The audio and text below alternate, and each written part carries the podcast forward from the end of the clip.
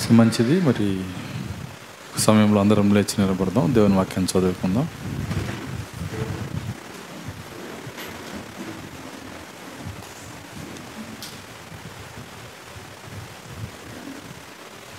పరిశుద్ధ గ్రంథంలో నుండి హెబిల్లికి రాసిన పత్రిక పదకొండో అధ్యాయము ఒకటో అధ్యాయం నుంచి మనం చదువుకుందాం.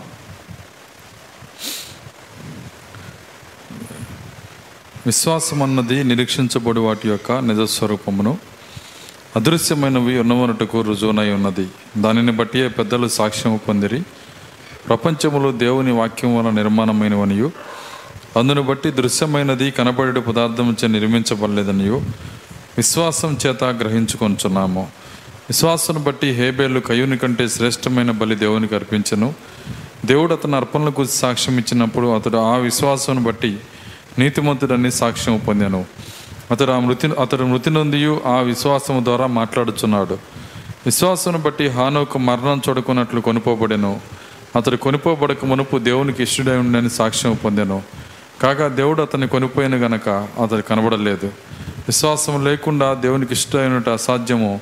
దేవుని వద్దకు వచ్చేవాడు ఆయన ఉన్నాడనియు తను వెతుకు వారికి ఫలం దయచేవాడనియు నమ్మవలే కదా దేవుడు తన వాక్యం దీవించును గాక ప్రార్థించుకుందాం.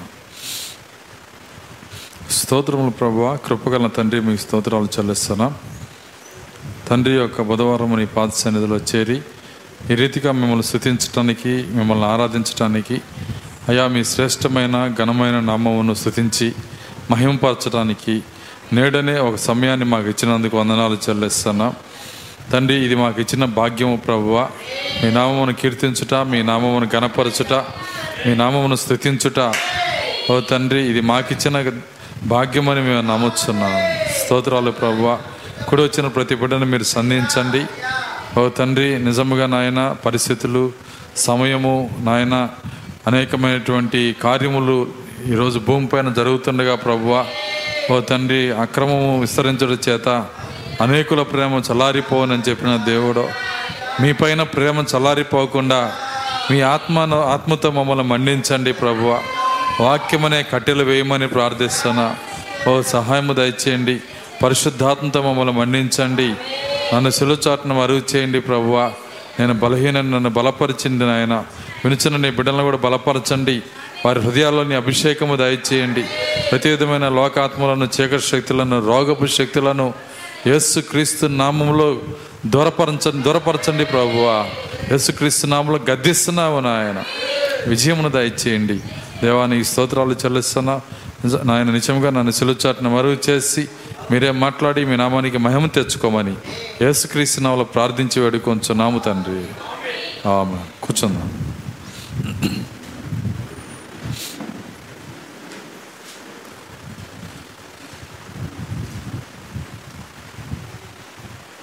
మంచిది. మరి కొద్ది నిమిషాలు మనకు ఆలోచన వాక్యం పైన ఉంచుదాం. ఒక గంట సమయము దేవుని వాక్యాన్ని మనం చూద్దాం. చదవబడినటువంటి లేఖనంలో మరి గడిచిన వారం కొన్ని కార్యాలు మనం చూసాము. మరి విశ్వాసమును గురించి మరి నిజ విశ్వాసము అది ఏ విధంగా పనిచేస్తుంది విశ్వాస వరం ఏంటి మరి చాలా విషయాలు దేవుడు మనకి బయలుపరుస్తూ ఉన్నాడు. ఎందుకంటే విశ్వాస వరము మరి వరముగా పనిచేయుట విశ్వాసము దాని తర్వాత విశ్వాసము ఒక ఇంద్రియముగా పనిచేయుట. రెండు కార్యాలు ఉన్నాయి ఇక్కడ. వరముగా పనిచేయుట అన్నప్పుడు ఆ విశ్వాస వరముగా పనిచేసిన వాళ్ళని దేవుడు ఏమంటున్నాడంటే వాళ్ళలో గనక ఒకవేళ ప్రేమ గనక లేకపోతే ఆ విశ్వాసము వ్యర్థమని చెబుతున్నాడు ఆయన. మరి నిజమైనటువంటి మరి విశ్వాసం ఏంటి అని మనం చూసినప్పుడు అదేంటో కాదు అది దేవుడిచ్చేటువంటి ఇంద్రియము. విశ్వాసమును ఒక ఇంద్రియముగా దేవుడు మనకి ఇచ్చాడని మన ప్రోక్త ద్వారా ఆయన మాట్లాడుతూ ఉన్నాడు. చూడండి ఇది అందరూ నమ్మే కార్యాలు కాదు కానీ కేవలము ఈ ప్రోక్తని ఎవరు అంగీకరిస్తున్నారో వాళ్ళు మాత్రమే దీన్ని అంగీకరిస్తారు. విశ్వాసము ఆరువ ఇంద్రియము అని ఒక వర్తమాన వర్తమాన పుస్తకాన్నే చెప్పాడు ఆయన. కాబట్టి విశ్వాసం ఏంటో కాదు అది ఒక ఇంద్రియము. కాబట్టి ఇంద్రియము గనక లోపం ఉంటే ఒక వ్యక్తి ఆ ఇంద్రియానికి సంబంధించిన కార్యాలు ఎలాగూ చేయలేడో అదే విధంగా విశ్వాసము అనే ఇంద్రియం లేకపోతే ఆరో ఇంద్రియం లేకపోతే ఒక ఒక వ్యక్తి లేక లేదంటే ఒక సంఘ విశ్వాసి ఆ విశ్వాసానికి సంబంధించిన కార్యాలు మరి ఈ యొక్క ఇంద్రియం లేని వ్యక్తి ఎలాగ ఉంటాడో ఈ విశ్వాసి కూడా అలాగే ఉంటాడు. అంటే దీన్ని ఎలా చెప్పాలంటే ఒక వ్యక్తి మరి వినలేని స్థితిలో ఒక ఇంద్రియ లోపం ఉందనుకో చెవి లోపం ఉందనుకో ఇక చెవికి సంబంధించిన ఏ పని అతను చేయలేడు. అంటే వినలేడు పాట వినలేడు తిట్టినా వినలేడు మరి ప్రేమించినా వినలేడు. ఎందుకంటే ఆ ఆ ఇంద్రియం పనిచేయట్లా కాబట్టి దానిని బట్టి మనము ఆ వ్యక్తిని విననందుకు కోపపడం. వింటున్నారా? ఆ వ్యక్తిని మనము కౌంట్ చేయము. వినే వాళ్ళు ఆ వ్యక్తిని మనము కౌంట్ చేయము. ఎందుకంటే అతనికి ఇంద్రియం యొక్క లోపం ఉంది. చూడండి కాబట్టి ఇప్పుడు ఆరో ఇంద్రియము కూడా దాని పేరేమన్నాడంటే విశ్వాసం అన్నాడు ఆయన. కాబట్టి ఆరో ఇంద్రియం అనే మరి ఆ ఇంద్రియము గనక లోపము గనక ఉంటే ఆ లోపమును బట్టి ఆ వ్యక్తి యొక్క మరి జీవితంలో విశ్వాస నడక అనేది ఉండదు. బయలుపాటు యొక్క నడక అనేది ఉండదు. మరి విశ్వాస సంబంధించినటువంటి నడక లేనప్పుడు మనం ఆ వ్యక్తులను బట్టి మనం చిరాకు పడతామో బాధపడతామో చేయకూడదు. ఎందుకంటే ఆ నడక ఇచ్చేది ఎవరంటే కేవలం ఇంద్రియం మాత్రమే. ఆ ఇంద్రియం ఇచ్చేది ఎవరంటే దేవుడు మాత్రమే. అర్థమవుతుందా? కాబట్టి నువ్వు నేను ఇచ్చేది కాదు అది. అది ఇప్పుడు ఇచ్చేది కాదు ఇప్పుడు పొందేది కాదు. జగత్తు పునాది వేయబడక ముందే ఆ ఇంద్రియాన్ని తన పిల్లల కొరకు సిద్ధం చేశాడు. జాగ్రత్తగా గమనించండి. దయ్యము మరి దాని యొక్క డూప్లికేట్ని లేదంటే దాని సంతానాన్ని పొందటానికి చాలా పెద్ద దాని జ్ఞానం అంతటితో ఒక ప్రణాళికను ఏర్పాటు చేసుకుంది. ఏంటి దాని యొక్క ప్రణాళిక అంటే మరి ఆదాము ఎలా ఉన్నాడో ఆదాములాగే ఉండే లేదంటే ఒక పరిపూర్ణ మానవునిగా దాని సంతానాన్ని పొందుకుంది. వింటున్నారా? అంటే చెప్పాలంటే సర్ప సంతానము సర్ప సంతానాన్ని పొందుకుంది. మీరు మీ తండ్రి యగు అపవాది యేసుక్రీస్తు ఆయన నోటితో స్పష్టంగా చెప్తున్నాడు. సంబంధికులు కాదు తెలుగులో మొహమాట పడి పెట్టారు అక్కడ. మొహమాటం లేదు దాంట్లో. కుమారులు. అపవాది యొక్క కుమారులు. చన్ కాబట్టి ఇక్కడ మరి దయ్యము దాని యొక్క జ్ఞానముతో అదేం చేసిందంటే రావలసిన దేవుని కుమారుల యొక్క ప్రింట్లో నుంచి నకిలీ ప్రింట్లు బయటికి తీసింది. ఒక మాటలో చెప్పాలంటే నకిలీ ప్రింట్లు. ఎప్పుడైతే నకిలీ ప్రింట్లు వచ్చినాయో దానిని బట్టే ఈ లోకము శాపానికి శాపానికి శాపానికి శాపం తర్వాత శాపానికి అధిక శాపానికి వెళ్ళిపోతూ ఉంది. కేవలము శాపం అనేది నకిలీ మీదే ఉంది. కానీ నిజ విత్తనం పైన ఏ శాపం ఉండదు కానీ ఆశీర్వాదం మాత్రం మాత్రమే ఉంటుంది నిజ విత్తనం పైన. కాబట్టి ఈ లోకము ఎందుకు యుద్ధానికి పరిగెత్తుంది? ఈ లోకము ఎందుకు ఇప్పుడున్న పరిస్థితులు? ఈ గందరగోళము ఇప్పుడున్నటువంటి వాతావరణము ప్రతి దాన్ని చెరపటమే సైన్స్ మరణము ఇవన్నీ ఎందుకు వస్తున్నాయి అంటే కేవలము ఆ నకిలీ విత్తనము రావటాన్ని బట్టే ఈరోజు ఈ యొక్క గందరగోళం అంతా వచ్చింది. దయ్యమే ఒక సైంటిస్ట్ అంట. ప్రాక్త అంటున్నాడు అసలు అసలు ఆ లూసిఫరే ఒక సైంటిస్ట్. వాడు ఏం చేస్తున్నాడంటే పాతాళంలో ఉండి మరి ఈ యొక్క మనుషులను చంపే ఆయుధాలని మనుషులను చంపేటువంటి కార్యాలని వాళ్ళు వాళ్ళు వాళ్ళు దాన్ని కనిపెడతా ఉన్నారు. కనిపెట్టి దాన్ని ఏం చేస్తారంటే భూమి మీద ఉన్న సైంటిస్టులు మైండ్లో పెడతారు దాన్ని. ప్రాక్త దాన్ని కల్లారా చూశాడు. ఆయన పాతాళానికి వెళ్ళి మరీ చూసి వచ్చాడు ఆయన. కాబట్టి ఈ యొక్క పాత దెయ్యమే ఒక మరి సైంటిస్ట్ లాగా పనిచేసి అనేక కార్యాలు తీసుకొని వస్తా ఉన్నాడు. మీరు జాగ్రత్తగా గమనించండి. ఈ నకిలీ అనే దాన్ని బట్టే ఈరోజు గందరగోళాలు. నకిలీ అంటే అర్థమైందంటే మానవునికి నకిలీ దేవుని కుమారుడికి నకిలీ.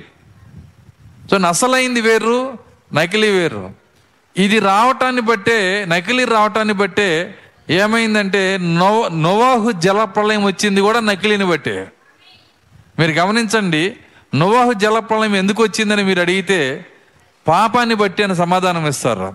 అంతకంటే ఎక్కువ పాపం ఉంది ఇప్పుడు కూడా రావాలిగా? అర్థమవుతుందా? మరి ఎందుకు అక్కడ ఆ యొక్క జలప్రలయం వచ్చిందని అడిగితే దేవుడు స్పష్టంగా మాట్లాడుతున్నాడు ఆయన. ఆయన ఏమంటున్నాడంటే మరి ఆ రోజు దేవుని కుమారులు నరుల కుమార్తెల యొక్క కలయికను బట్టి వాళ్ళు వాళ్ళు కలవటాన్ని బట్టి ఆ రోజు జలప్రలయాన్ని దేవుడిచ్చాడంట. వాస్తవంగా చెప్పాలంటే అంతకంటే భయంకరమైన పాపం ఈరోజు ఉంది. కానీ ఎందుకు దేవుడు ఆ రోజు గురించి మాట్లాడుతున్నాడంటే ఈ వచ్చినటువంటి నకిలీ మరి నిజమైనటువంటి ఒరిజినల్ ఈ రెండు కలిసి మళ్ళా సంకరం జరిగింది అక్కడ. రెండోసారి సంకరం జరిగింది. ఎందుకంటే దేవుడు నోవాహు ఈ యొక్క ఆదాము నుంచి వచ్చిన వాళ్ళందరినీ ఒక పక్కన పెట్టుకుంటూ వచ్చాడంట. కయ్యూన్ నుంచి వచ్చిన వాళ్ళందరినీ దూరంగా పంపించి కయ్యూన్ని అరే నువ్వు ఎవరన్నా కంటే ఇక్కడే పెట్టు అని చెప్పి వాళ్ళందరిని అక్కడే పెట్టేశాడు. ఇద్దరిని దూరం దూరంగా పెట్టాడు. పెట్టి వాళ్ళు విస్తరించినప్పుడు భూమి మీద వాళ్ళ జనాంగం పెరిగిపోయినప్పుడు ఇక దేవుడు ఏమంటున్నాడంటే నా ఆత్మ ఎల్లప్పుడూ ఈ పని చేయదు అంటున్నాడు. పద్దాక వాదించడం అంటే అది నువ్వు ఇటుండు నువ్వు ఇటుండు మీరు గలమాకి ఎంతకాలం అని ఆపుతాను నేను? ఎంతకాలం నిన్ను నేను పాపంలో పడకుండా చేస్తాను? ఎంతకాలం నిన్ను సెల్లు చూడకుండా చేస్తాను? అర్థమవుతుందా? బుద్ధి మనకు ఉండాలా? బయలుపాటు మనకు ఉండాలి. ఎంతకాలం పాపంలో నుంచి నిన్ను దేవుడు బయటికి లాక్కొస్తాడు? స్వయముగా నీ లోపల ఉండాలి ఆ కార్యం అనేది. కాబట్టి ఆ గ్రహింపు వచ్చేదాకా ఆయన ఏం చేయడు. కొంతకాలం ఆయన చేశాడు. ఆయన ఎల్లప్పుడూ నా ఆత్మ వాదించదు. ఎప్పుడైతే ఆ మాట చెప్పాడో వాళ్ళిద్దరు ఏమైపోయారంటే మరి దాని తర్వాత వాళ్ళు ఆ పాపం వలన వాళ్ళు కలిసినప్పుడు బ్లడ్ మళ్ళా క్రాస్ అయినప్పుడు ఆ సంకరం వలన చూడండి దాన్ని ఏమన్నాడంటే ప్రవక్త సంకరము అన్నాడు ఆయన. సంకరం వలన నిజమైన స్థితి ప్రతి ఒక్కరూ పోగొట్టుకుంటారు. సంకరం వల్ల ఏమైందంటే నిజమైన స్థితి. చూడండి సంకరం వల్ల పుట్టినప్పుడు మరి అది ఎలా ఉంటుందంటే దాని తల్లి శక్తి రాదు తండ్రి శక్తి రాదంట. దాని తల్లి శక్తి రాదు తండ్రి శక్తి కూడా రాదు. చూడండి ఆ యొక్క గుర్రము ఆ గాడిద వలన పుట్టిన ఆ సంకర గాడిద. చూడండి శంకర గాడిద సంకరం గాడిద? చూడండి దాన్ని మీరు చూసినట్లయితే అది గుర్రంలాగా పరిగెత్తలేదు గాడిదలాగా బరువు మోయలేదంట. ప్రవక్త ఏమన్నాడంటే అది గుర్రంలాగా పరిగెత్తలేదు. దాని తండ్రిలాగా గా గుర్రంలాగా పరిగెత్తలేదు. దాని తల్లిలాగా గాడిదలాగా అది చేయగలిగింది ఒక్క పనేనంట. ప్రవక్త అంటున్నాడు ఆ మాట. ఏమంటున్నాడంటే దాని జీవితాంతం వెనక్కాలతో తన్నాలని చూసిద్దంట. నేను చదవను మెసేజ్ చదవను దాంట్లో. ప్రవక్త అంటున్నాడు దాని పని ఏంటంటే తన్నటం వరకే దాని పని. అంటే అర్థమైందా? తిరస్కరించటం. వచ్చిన వాళ్ళని వెనకాలతో తన్నటం. ఎందుకంటే అది సంకరం వల్ల పుట్టింది కనుక అదే నిజ విత్తనానికి పుట్టిన గు- గుర్రము కానీ నిజ విత్తనానికి పుట్టిన గాడిది కానీ దాని శక్తి వేరు. కాబట్టి ఎప్పుడూ కూడా సంకరం అనేది దేవునికి ఇష్టం లేదు. ఆమె చెప్పగలరా? నిజమది. మీరు కనుక గమనిస్తే మరి ఈరోజు మనం తింటున్న ఆహారం సంకరం. బియ్యం సంకరం. అందరికీ తెలిసిన విషయమే. ఒకప్పుడు ఒక ఎకరం ఎకరం పంట వేస్తే ఇరవై ఎకరాలు పాతిక ఇరవై బస్తాలు పాతిక బస్తాలు వచ్చేది. ఇప్పుడు నలభై యాభై పోటీలు పడుతున్నారు. ఎందుకు ఇది వచ్చిందంటే మధ్యలో సైంటిస్ట్ దూరాడు. దూరి దేవుని యొక్క ఏదైనా తోట నుంచి వచ్చిన విత్తనాన్ని వాడేం చేశాడంటే ఈ విత్తనం విత్తనం లాగుంటే నిజమైన విత్తనం లాగుంటే మీరందరూ బ్రతకరు మీకు కావలసిన ఆహారం మీకు రాదు. దీనిని నన్ను చేయి పెట్టనివ్వండి. దీన్ని నేను సంకరం చేయనివ్వండి. వింటున్నారా? ఇది ఇది ఒరిజినల్ విత్తనం లాగా ఉంటే ఒరిజినల్ వాక్యాన్ని ఇస్తే సంఘం కొద్దిగానే ఉంటుంది. చెప్పొచ్చా ఈ విధంగా? దీన్ని సంకరం చేయనివ్వండి. దీన్ని కలిపి చెరపనివ్వండి. సంఘాలు ఎలా నిండుతాయో మీరే చూడండి. దయ్యం ఏం చేసిందంటే విత్తనాన్ని కలిపి జరిపేసింది. చూడండి నా ఆశ ఏంటంటే అసలు సైంటిస్ట్ చెయ్యి వెయ్యిని ఒడ్లు ఎక్కడన్నా దొరుకుతాయేమో చూద్దామని చూస్తున్నాను నేను. అవి దొరికితే కనీసం ఒక ఒక్క కేజీ దొరికిన దాని నుంచి ఒరిజినల్ ఒరిజినల్ ఒరిజినల్ నుంచి ఒరిజినల్ వస్తుంది. ఆమె చెప్పగలరా? ఒరిజినల్ నుంచి ఒరిజినల్ వస్తుంది. కాబట్టి ఆ ఒరిజినల్ కావాలని మరి ఈరోజు నేను ఎంతగానో ఆశపడుతున్నా అది విత్తనమైన అంతే సంగమైన అంతే. వింటున్నారా? అది విత్తనమైన అంతే సంగమైన అంతే. ఏది కావాలంటే నిజమైన విత్తనం కావాలి. నిజమైన విత్తనము నిజమైన విశ్వాసం కలిగి ఉంటుందంట. నిజమైన విత్తనము నిజమైన విశ్వాసం కలిగి ఉంటుంది. నిజ విశ్వాసము మనము దాన్ని వీపు రుద్దాల్సిన అవసరం లేదన్నాడు ఆయన. నిజ విశ్వాసాన్ని మనము దాన్ని ఏదో సాగదీయాల్సిన అవసరం లేదు. ఎన్ని కష్టాలు వచ్చినా ఎన్ని ఇబ్బందులు వచ్చినా నిజ విశ్వాసము అది కదలనే కదలదు. నన్ను సంఘ పెద్దగా చేస్తేనే ఇక్కడ ఉంటా అన్నదంట నిజ విశ్వాసం. అర్థమవుతుందా? చాలా చాలా చోట్ల ఉండే సమస్యలు అవన్నీ. కొంతమంది జారిపోతా ఉంటే పాస్టర్ ఏం చేస్తాడంటే వాళ్ళకి ఏదో పోస్ట్ ఇస్తూ ఉంటాడు. అర్థమవుతుందా? వాళ్ళకి సంఘ పెద్దగాను ఏదో ఏదో చేస్తూ ఉంటారు. అయితే ఆ విధంగా సంఘ పెద్ద చేయటము ఇంకో పోస్ట్ ఇచ్చి వాళ్ళని బతిమలాడుకునేది కాదు నిజ విశ్వాసం. నిజ విశ్వాసం ఎలా ఉంటుందంటే తోసినా వెళ్ళదంట. పాస్టర్ అన్నాడు ఆయన పేరు ప్రభు అయిన యేసుక్రీస్తు. పేతురితో ఏమన్నాడంటే సాతానా అని తిట్టాడు. కానీ ఆ నిజ విత్తనం వెనక బోలా. వింటున్నారా? మందమూతులారా అని తిట్టాడు. అల్ప విశ్వాసులారా అని తిట్టాడు. ఎన్ని తిట్టాడో లెక్కలేదు. కానీ ఆ విత్తనాలు ఎప్పుడు వెనక్కి వాళ్ళ ఎందుకంటే అవి ఆది నుంచి ఆయనతో ఉన్న విత్తనాలు అంట నిజ విత్తనాలు అవి. దేవుని స్తోత్రం. అలెలుయ్య కాబట్టి నిజ విత్తనములో ఏదో ఉన్నది. నిజ విత్తనము ఆది నుంచి వచ్చిన విత్తనములు ఏదో ఉన్నది. అది భూ సంబంధమైన విత్తనమైన అంతే ఆత్మ సంబంధమైన విత్తనమైన అంతే. ఆ నిజ విత్తనము ఎలా ఉంటుందంటే అది ఇంకొక ప్రాక్త కార్యాన్ని చెప్పాడు. నిజ విత్తనము దగ్గరికి ఒక పురుగు పాక్కుంటా వెళ్తే దాన్ని కింద పడేసే శక్తి దానిలో ఉంటుందంట. ఒక తెగులు ఒక పురుగు ఏదైనా సరే మరి ఆ యొక్క తెగులు పురుగు దాని దగ్గరికి వెళ్ళినప్పుడు దానికి నువ్వు వెళ్ళి మరి పురుగు మందు కొట్టి సహాయం చేయాల్సిన అవసరంలా? రైతు సహాయం చేయాల్సిన అవసరంలా? ఎవరు రైతు ఎవరు? వింటున్నారా? పాస్టర్ పాస్టర్ వచ్చి కూర్చొని ఏదో నీకు చెప్పాల్సిన అవసరంలా? ఆ పురుగుని తన్నే శక్తి వింటున్నారు. విత్తనం లోపలే ఉంటుంది అన్నాడు ఆయన. పాపమును జయించే శక్తి విత్తనంలోనే ఉంటుంది. కానీ ఇది నలభై కిలో నలభై బస్తాలు ఇవ్వదు. వింటున్నారా? సమస్య ఏంటంటే ఇది నలభై బస్తాలు యాభై బస్తాలు ఇవ్వదు. ఇది కొద్దిగానే ఇస్తుంది. కానీ ఇది స్టాండర్డ్ అయిన విత్తనం ఇది. తను దాన్ని తినిన వాళ్ళు ఎంతో సంతోషంగా ఉండేవాళ్ళు. తను చాలా కార్యాలు ఈరోజు ఇప్పుడిప్పుడే కనుక్కుంటా ఉన్నారు. ఈరోజు సైన్స్ వలన జరుగుతున్న సమస్యలు సైన్స్లో ఉన్నటువంటి కార్యాలు అనేకమైన విషయాలు మరి కనుక్కుంటా ఉన్నారు. మేము ఒక చిన్న డా- డాక్టర్ గారు చెప్పిన ఒక కార్యాన్ని చూశాను. ఏమని చెప్పిందంటే ఆమె ఈరోజు మనము మరి అంట్లు తో అంట్లు అంట్లు స- మరి రుద్దుకు అంట్లు కడగటానికి వాడే గ్రీన్ పీస్ ఒకటి ఉంటుంది. ఆ పీసు అరిగిపోయి మొక్కలైపోయిన వదిలిపెట్టరంట. చెబుతుంది అరిగిపోయి మొక్కలైపోయినా వదిలిపెట్టరు. దానివలన ఆ పీసు వలనే ఈరోజు మరి అది పొట్టలోకి వెళ్ళి ఎన్ని సమస్యలు తీసుకొస్తుందో ఒక లిస్ట్ చేసిందామా?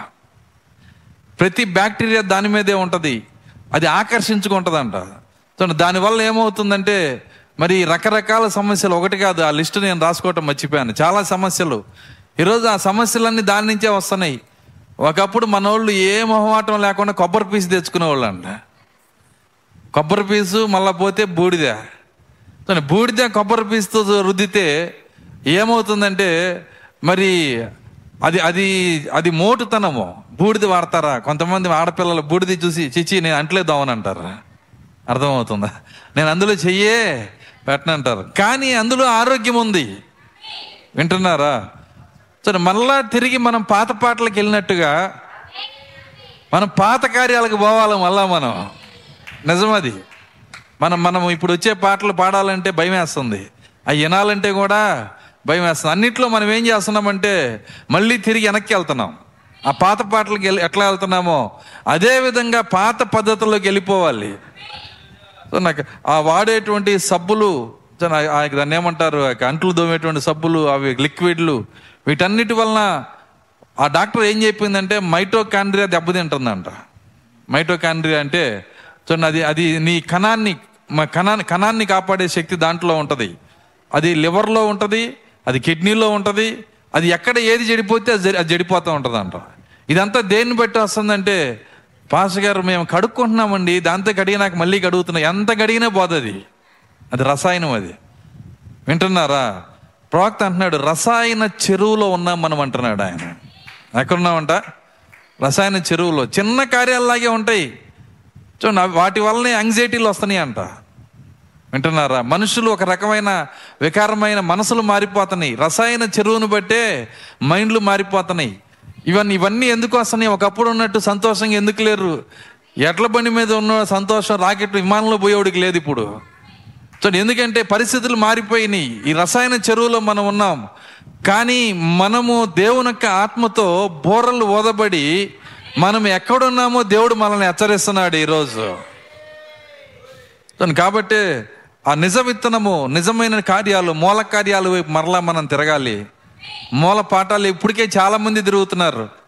మనము మనము ఇప్పుడు చాలా కార్య చాలా విషయాల్లో మనము గ్రహించలేకపోతున్నాం కానీ దేవుడు కొంత కొన్ని కొన్ని దేశాలలో వాళ్ళు ఇప్పటికే గ్రహించి వీటన్నిటిని పక్కన పడేశారు.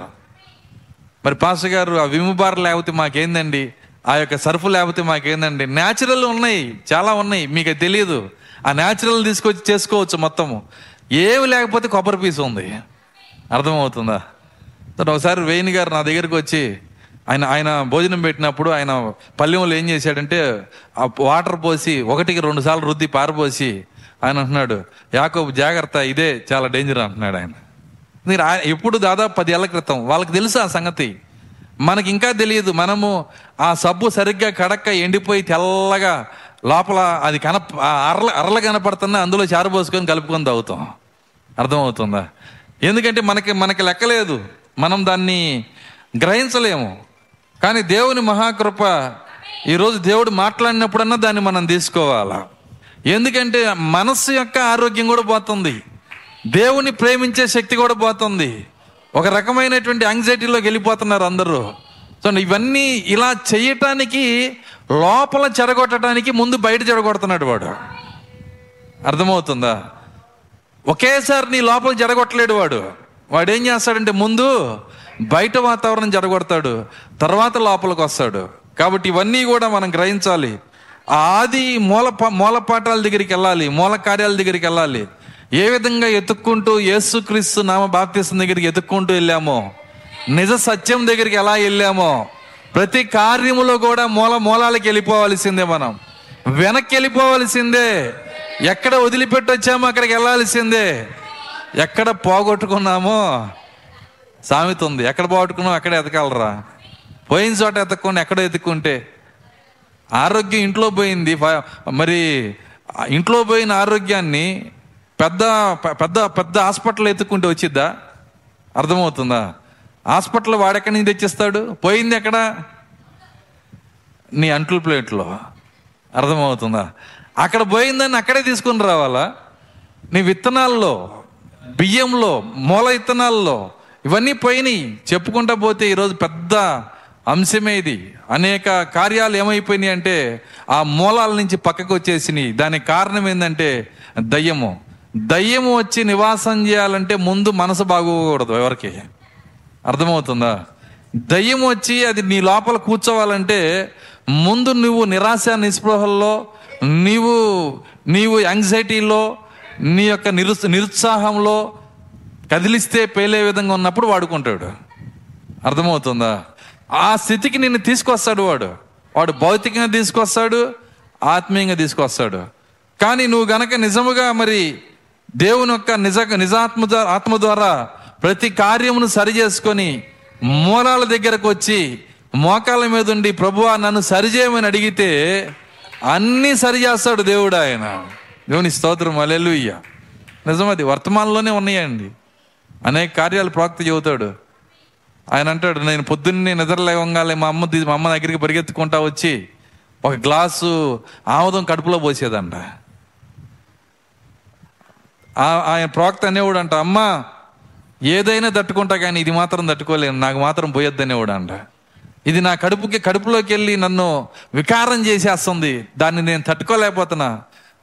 వాళ్ళ అమ్మ అందంట ఇది నీ కడుపులో వికారం చేయకపోతే నీకేమేలు చేయదురా అన్నాడా అందంట.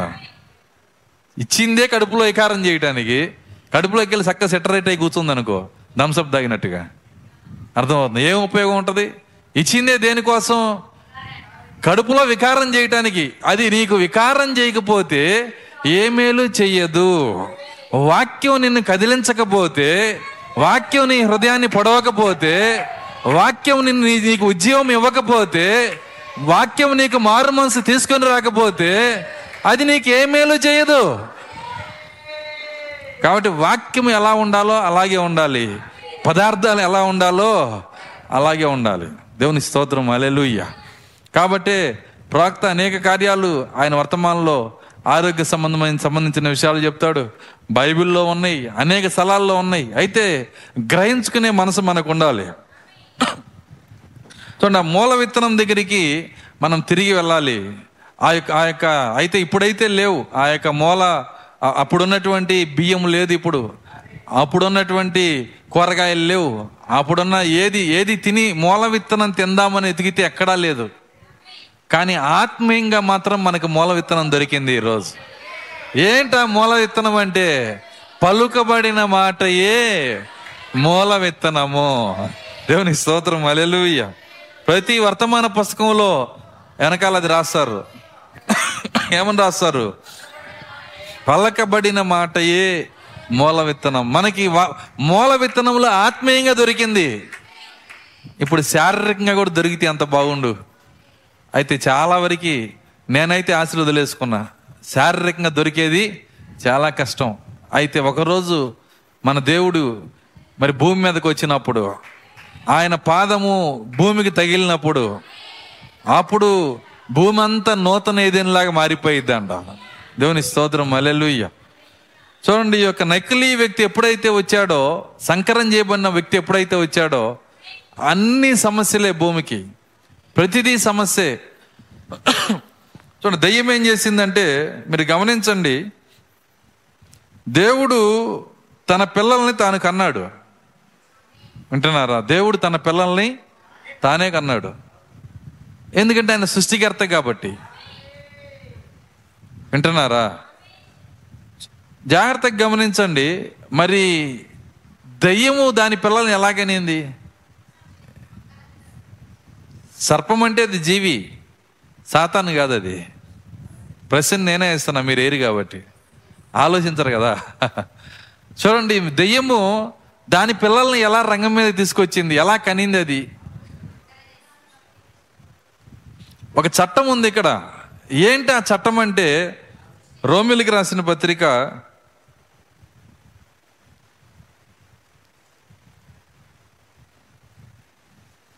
ఎనిమిదో అధ్యాయము. పద్నాలుగో వచనం.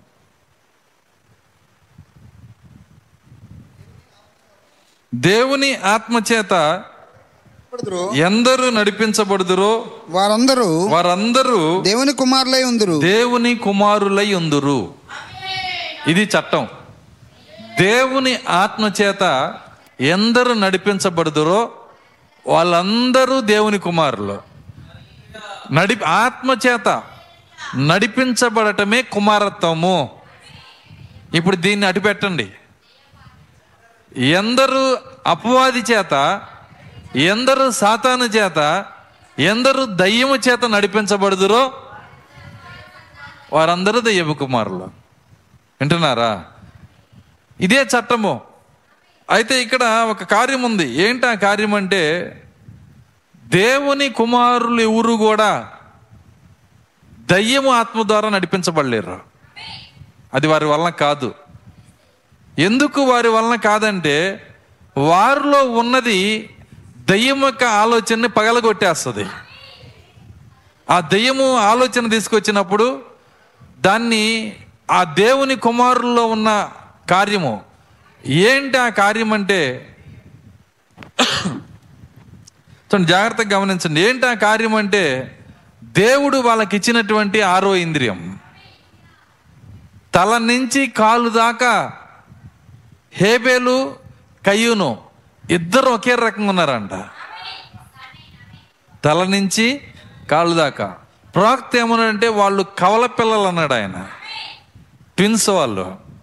ఈ కవల పిల్లలుగా ఉన్నారంటే అర్థం ఏంటంటే హేబేలు ఎలా ఉన్నాడో కయ్యూను కూడా అలాగే ఉన్నాడు. ఇద్దరు ఒకే రకంగా ఉన్నారు.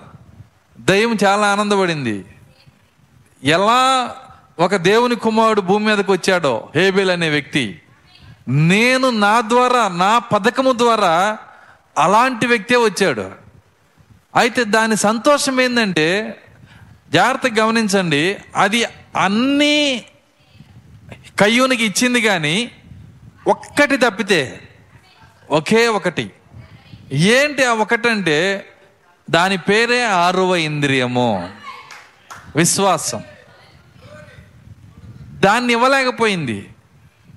ఎందుకు ఇవ్వలేకపోయిందంటే అది సర్పానికి కానీ వీడికి కానీ లేదు. సాతానికి కానీ సర్పానికి కానీ ఆరో ఇంద్రియం లేదు. కాబట్టి అది ఇవ్వలేకపోయింది. జాగ్రత్తగా గమనించండి. అన్నీ ఇచ్చింది కానీ అది ఇవ్వలేకపోయింది. హేబేలుకి హేబేలు కయ్యను ఒకే రకంగా ఉన్నారు. కానీ హేబేలుకి ఉన్నది ఎక్స్ట్రా ఏంటంటే ఆరో ఇంద్రియము. ఈ ఆరవ ఇంద్రియము హేబేల్తో మాట్లాడుతుంది. హేబేల్ నడిపిస్తుంది. హేబేల్కి జ్ఞానం ఇస్తుంది. నా ఆరో ఇంద్రియము హేబేల్తో మాట్లాడుతూ ఏమంటుందంటే అసలు పాపం ఎక్కడి నుంచి వచ్చింది? హేబేల్తో మాట్లాడుతుంది. ఆది పాపం ఏంటి? ఎవరు ఎవరు ఎవరు ఎవరు కనుక్కున్నారు దీన్ని? ఇంద్రియము కలిగిన హేబేలు కనుక్కున్నాడు. ఇంద్రియం కలిగిన హేబేలు. కయ్యూనికి అది అర్థం కావట్లా? ఎందుకంటే అతనికి ఆరో ఇంద్రియం లేదు. రూపం ఒకటే భక్తి ఒకటే ఆసక్తి ఒకటే నిరీక్షణ ఒకటే అన్నీ ఒకటే. కానీ ఒకే ఒక వ్యత్యాసం ఉన్నది దాని పేరే ఆరవ ఇంద్రియము. ఆ ఆరో ఇంద్రియం అనేది హేబేలుకు ఉంది కానీ కయ్యోనికి లేదు. కాబట్టి ఆది పాపం ఎక్కడి నుంచి వచ్చిందో హేబేలు హేబేలు ఎరిగాడు. రేపు స్త్రీ సంతానం ఎలాగొస్తుందో హేబేలు ఎరిగాడు. స్త్రీ సంతానం వచ్చినప్పుడు గొర్రె పిల్లవలే ఉంటాడని ఎరిగాడు. అంతేకాదు స్త్రీ సంతానం వచ్చినప్పుడు విమోచన వస్తుందని నమ్మాడు. తిరిగి మేము ఏదేం తోటలోకి స్త్రీ సంతానం వల్లే వెళ్తామని నమ్మాడు. కాబట్టి ఇవన్నీ ఆరో ఇంద్రియం వల్ల హేబేలు పట్టుకున్నాడు. అయితే కయ్యూను చూడండి ఈ కయ్యూన్లో ఏం చేశాడంటే ఆరో ఇంద్రియం లేదు కానీ దాని స్థానంలో ఒక ఖాళీ పెట్టుకున్నాడు. ఆరో ఇంద్రియం లేదు కాబట్టి దాని స్థలంలో ఖాళీ ఉంది ఈ యొక్క కయ్యూన్లో. ఏంటి ఆ ఖాళీ అంటే దయ్యం యొక్క మైండ్ దయ్యం యొక్క ఆత్మ అందులోకి వెళ్ళినప్పుడు దాని ప్రకారం నడిచే శక్తి. వింటున్నారా? ఈ దయ్యం యొక్క మైండ్ కయ్యంలోకి వస్తే చూడండి దాని గుణ లక్షణాలు విజయవంతంగా కయ్యంలో పెట్టగలదు. ఎవరు? అపవాది. ఎందుకని?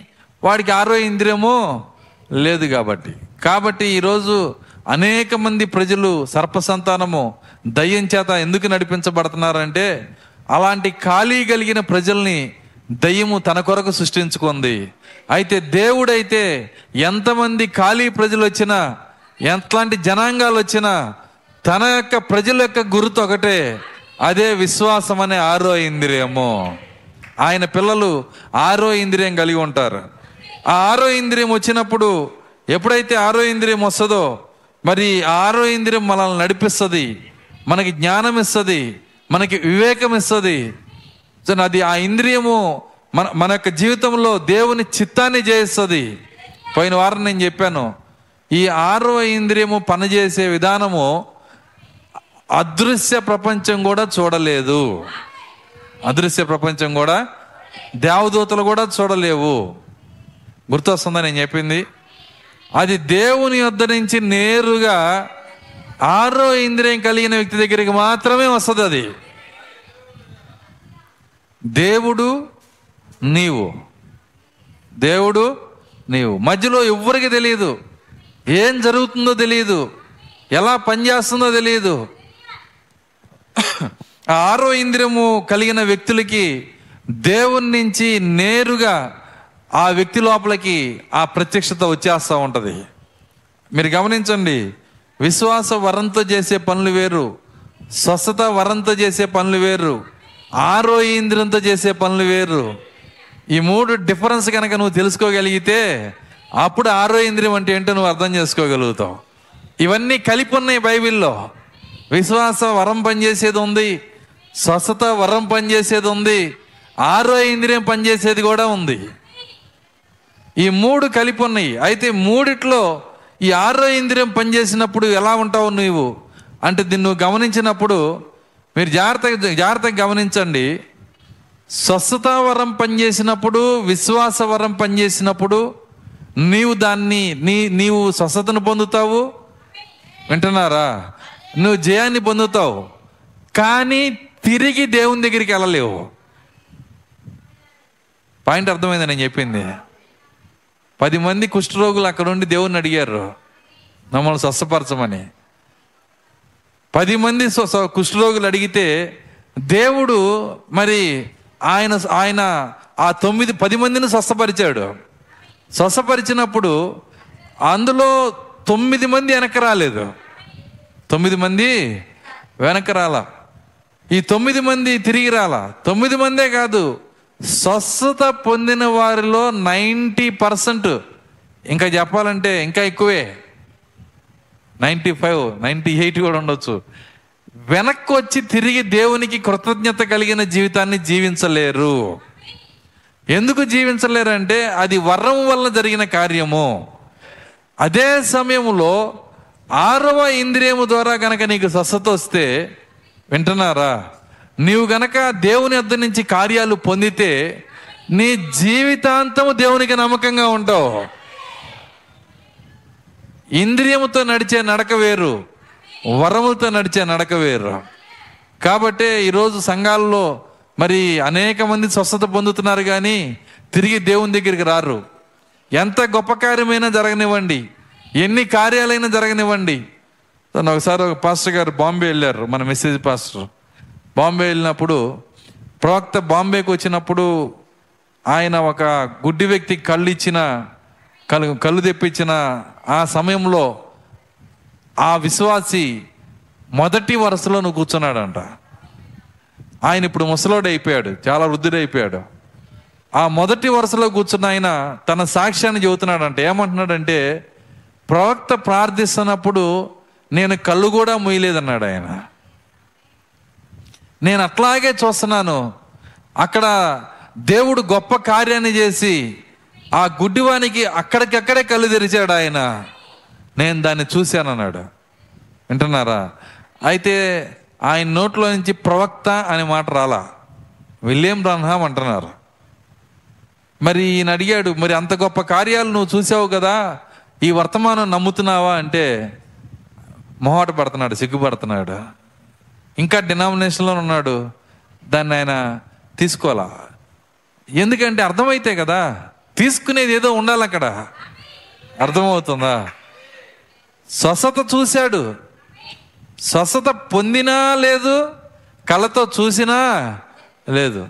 కాబట్టి ఎంత గొప్ప కార్యమైనా ఎంత గొప్ప అద్భుతమైన ఒక వ్యక్తిని దేవునికి దగ్గర చేయలేదు. నమ్ముతారా దీన్ని? మీకు తెలుసా? పది అద్భుతాలు కళ్ళతో చూసిన వాళ్ళు పాతాళంకి వెళ్ళిపోయారు వాళ్ళ గురించి కఠినంగా చెప్పాడు ప్రభు. వాళ్ళు వాళ్ళందరూ కూడా నశించిపోయారంట. వాళ్ళంతా కూడా నశించిపోయారు. పది అద్భుతాలు కళ్ళతో చూసిన వాళ్ళు ఎంత ఎట్లాంటి అద్భుతాలు? ఈ లోకంలో ఎవరు చూడని అద్భుతాలు? స్వయముగా అగ్నిస్తంభాన్ని కళతో చూసిన వాళ్ళు ఎర్ర సముద్రాన్ని చీల్చడం చూసిన వాళ్ళు థియేటర్లో చూసిన వాళ్ళే కాస్త కొత్త విశ్వాసం పొందుకొని వస్తున్నారు. అర్థమవుతుందా? కానీ వీళ్ళు కళ్ళతో చూసి ఆ సముద్రంలో నడిచి కూడా వాళ్ళలో ఎట్లాంటి విశ్వాసము లేదు. ఎంత గొప్ప అద్భుతమైన నిన్ను దేవుని యొక్క చిత్తములోకి తీసుకొని రాదు. దేవునికి దగ్గర చెయ్యదు. అందుకే ప్రోక్త ఒక్క స్టేట్మెంట్ ఇచ్చాడు. ఏమన్నాడంటే అసలు అద్భుతం అంటే ఏంటో కాదు అద్భుతాల అద్భుతాలలో గొప్ప అద్భుతం ఏంటంటే నీవు నిజం మార్పును పొందేదే నిజ గొప్ప అద్భుతం అన్నాడు ఆయన. నీవు గనక దేవునికి ఇష్టమైన జీవితంలోకి నువ్వు మారు మనసు పొంది నువ్వు దేవుని చిత్తాన్ని గ్రహించి మార్పు చెందితే దానికి మించిన అద్భుతం లేనే లేదన్నాడు ఆయన. నిజమే కదా? సముద్రం చీలినోళ్ళే మారినోళ్ళు ఇక్కడ ఏది చేయకుండా నెట్ నమ్ముతున్నారు. అది కదా అద్భుతం అంటే. దేవుని స్తోత్రం. అలెలుయ్య అలాంటి కృప మన అందరికీ దేవుడు ఇచ్చునుగాక. కాబట్టి ఏదో గొప్ప అద్భుతం ద్వారా జరిగితే దే ప్రజలు నమ్ముతారు. ఏమీ లేదండి. అలాంటిది ఏమీ లేదు. దేవుడు చేస్తాడు. కానీ అద్భుతము ద్వారా వచ్చినోడు నిలబడడు. స్వస్థత ద్వారా వచ్చిన వ్యక్తి నిలబడడు. నీకు లోపల పరిశుద్ధాత్మ నీకు వాక్యాన్ని తెరిస్తేనే నువ్వు నిలబడగలుగుతావు. నిజమది. వాక్యాన్ని నీకు తెరిచి తెరచ తెరవాలంటే నీకు ఆరో ఇంద్రియం ఉండాలి. ఆరో ఇంద్రియం లేకుండా వాక్యాన్ని తెరిచినా ఉపయోగం లేదు. కాబట్టి యేసుక్రీస్తు ఒకరోజు ఏమన్నాడంటే శాస్త్రులు పరిచయులు అక్కడ యేసుక్రీస్తుని తెగ తిడతా ఉన్నారు. తిట్టేటప్పుడు పేతురు అంటున్నాడు ప్రభువా వాళ్ళు నిన్ను ఎట తిడుతున్నారు? వాళ్ళు కొద్దిగా అర్థమయ్యేటట్టు చెప్పొచ్చు కదా అన్నాడు. వింటున్నారా? వాళ్ళకి అర్థమైతే మిమ్మల్ని తిట్టరు కదా మేము తట్టుకోలేకపోతున్నాం. వాళ్ళకి అర్థమయ్యేటట్టు నువ్వు చెప్పొచ్చు కదా యేసుక్రీస్ అన్నాడు. వాళ్ళ జోలికి బొమ్మాకని అన్నాడు. వాళ్ళ జోలికి తండ్రి నాటని ప్రతి చెట్టు పెళ్ళగించపండు ఆయనే వాళ్ళ దగ్గరికి వెళ్ళి వాళ్ళ మనసు తెరవటానికి భయపడే పక్క వచ్చేసాడు భయపడతామంటే భయం అని కాదు. అక్కడ లేదు. ఆయన చట్టానికి ఆయన లోబడి ఉండాలి. ఆది నుంచి ఏ విత్తనాన్ని ఆయన పెట్టాడో దాని ఫలములే ఇవి కాస్తాయి దేవుడు తన చట్టాన్ని మీరి మామిడి చెట్టుకి నేరేడుకాయలు గాయమని చెప్పడు ఆయన. ఎందుకంటే అది అంతే. కాబట్టి ఆ ఆ శాస్త్రుల పరిశీలన ఒకసారి పార చూసినప్పుడు అక్కడ ఇంద్రియం లేకపోవటాన్ని చూసినప్పుడు వింటున్నారా? ఆయన భయపడి ఆయన వాళ్ళ జోలికి పోమాకండి అన్నాడు ఆయన. నిజమది. ఏసుక్రీస్తే వాళ్ళ జోలికి పోవద్దంటే మనం వీరులమా? వెళ్ళి కూర్చొని డిబేట్లు పెడతానికి? చాలామంది ఏం చేస్తారంటే ప్రతి మాటకి డిబేట్ అని వెళ్ళి కూర్చుంటారు. ఏం డిబేట్? మొట్టమొదటి నీకే లేదని అర్థమవుతుంది అక్కడ. ఆరో ఇందిరం డిబేట్ చేసేవాడికే ఉండదు. అర్థమవుతుందా? ఏసుక్రీస్తే వెళ్ళి డిబేట్ చేయలేదు ఆయన. నువ్వు వాదిస్తే ఎవరు మారరు? వాదన ద్వారా ఎవరు మారరు బలవంతం వల్ల ఎవరు మారరు? మారేది ఒకటే మార్చేది ఒకటే. కేవలము ఆరవ ఇంద్రియము పరిశుద్ధాత్మ కలుసుకుంటేనే నిజ మార్పు జరుగుతుంది. ఆరో ఇంద్రియము పరిశుద్ధాత్మ. నిజమది.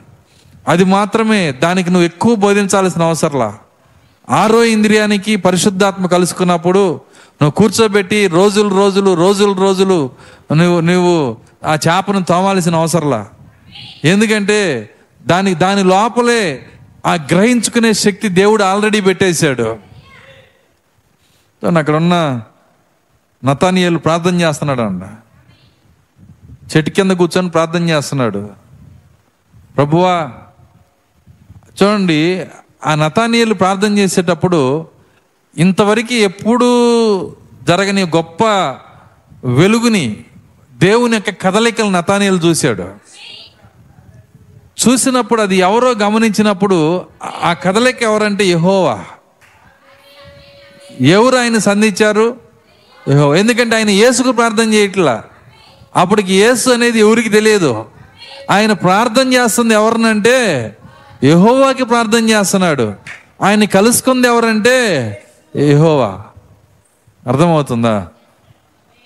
దేవుని యొక్క ఆత్మలో దేవుని సన్నిధిలో ఎంతో సంతోషంగా ఎంతో ఆనందంగా మరి ఆ ప్రార్థన జీవితంలో ప్రార్థన ప్రార్థన గడియలో ఆనందించాడు. అది నతానియలకి దేవునికే తెలుసు. ఇంకెవ్వరికి తెలియదు. కనీసము దాని సంగతి ఎవరికి చెప్పలేదు. ఇంట్లో భార్య కూడా చెప్పలా. ఎందుకంటే అది నమ్మే పరిస్థితి కాదు. దేవుని కదలికలు లేని సమయం అది. నాలుగు వందల సంవత్సరాల నుంచి ఒక ప్రవక్త కూడా లేడు అక్కడ. అలాంటి సమయంలో నువ్వు ఏమైనా ప్రవక్తవా? దేవుడే నీకు కనపడ్డాడు అంటున్నావు అని అంటారని ఎవ్వరికి చెప్పలా. కదలికలు హృదయంలో పెట్టుకొని ఎంతో సంతోషిస్తున్నాడు. ఆ సమయంలో యేసుక్రీస్తు ఎదురికి వచ్చాడు. చూడండి నతానియేలు ఆరవ ఇంద్రియం కలిగిన వ్యక్తి. పరిశుద్ధాత్మ యేసులో ఉంది. ఇద్దరు కలిసి అక్కడికి వచ్చారు కలుసుకుంటున్నారు. ఆ సన్నిధి ఎంత బాగుంటుందంటే తన ప్రాక్త భలే వివరిస్తాడు ఆయన. బాప్తిసమిచ్చి యోహాను కన్నులు దేవుని కన్నులు కలుసుకున్నాయంట. ఇద్దరు చూపు ఎంత అద్భుతమైన సమయం అంటే అది. చాలా గొప్ప సమయం అది. ఇద్దరు ఆ యొక్క ఆరవ ఇంద్రియము పరిశుద్ధాత్మ కలుసుకున్నప్పుడు యేసుక్రీస్తు మాట్లాడుతున్నాడు నతానియేలు కపటము లేనివాడు అన్నాడు నతానియేలుకి తాను ఎవరో తెలుసు. వింటున్నారా? ఒక కొత్త వ్యక్తి ముందుకొచ్చి నతానియల్లు కపటము లేనివాడని చెబుతున్నాడు. నన్ను పొగిడి పడేద్దాం అనుకుంటున్నాడని డౌట్ వచ్చింది ఆయనకి. వింటున్నారా? ఎందుకంటే ఇలా చెప్తే నేను ఆయన నమ్ముతాను అనుకుంటున్నాడు అని కన్ఫ్యూజ్ అయ్యాడు. అప్పుడు నతానియల్ని బలపరచడానికి ఒక మాట అన్నాడు ఆయన. ఒక్క మాటే. ఆ మాట కోసమే నతానియల్ని కలుసుకున్నాడు దేవుడు. ఏమన్నాడంటే నిన్ను ఆ చెట్టు కిందే చూశాను.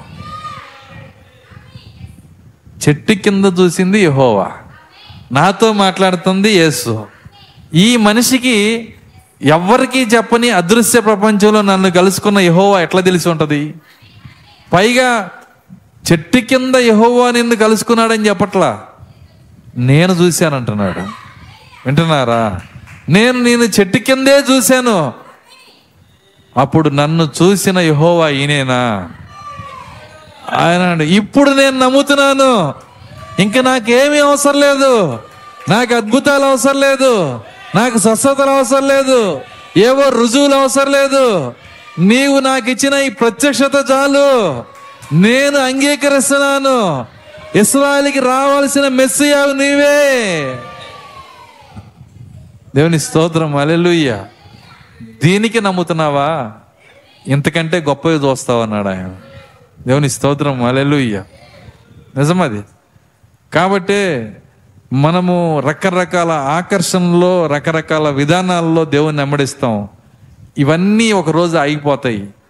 వింటున్నారా? ఇవన్నీ ఒక రోజు విఫలమవుతాయి. దానివల్ల గందరగోళాలు కూడా వచ్చేస్తాయి.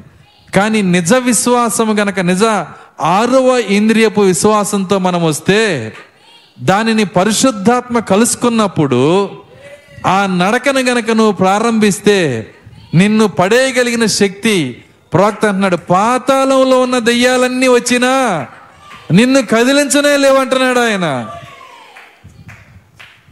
నిజమది. కాబట్టి అలాంటి నడక ఈరోజు మనకు కావాలి. అలాంటి శక్తి మనకు కావాలి. అలాంటి జీవితం మనకు కావాలి.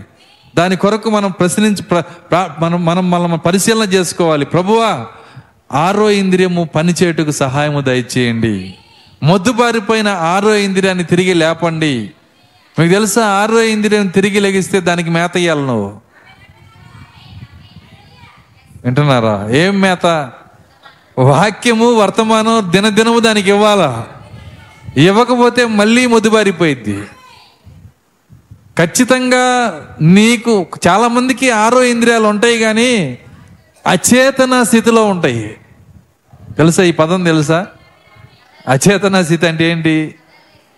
కదల్లేని స్థితి. వాక్యము కొరకు కదల్లేని స్థితి. కనీసము బుధవారం కూడా చర్చికి రాలేని స్థితి. కనీసం ఆదివారం కూడా రాలేని స్థితి. ప్రార్థన చేయలేని స్థితి. పుస్తకము తీయలేని స్థితి. కనీసం బైబిల్ కూడా చదవలేని స్థితి. మళ్ళీ ఆరో ఇంద్రియం ఉంటుంది. అర్థమవుతుందని నేను చెప్తుంది? వాళ్ళు అవిశ్వాసులు కాదు. వాళ్ళు సర్పసంతానం కాదు.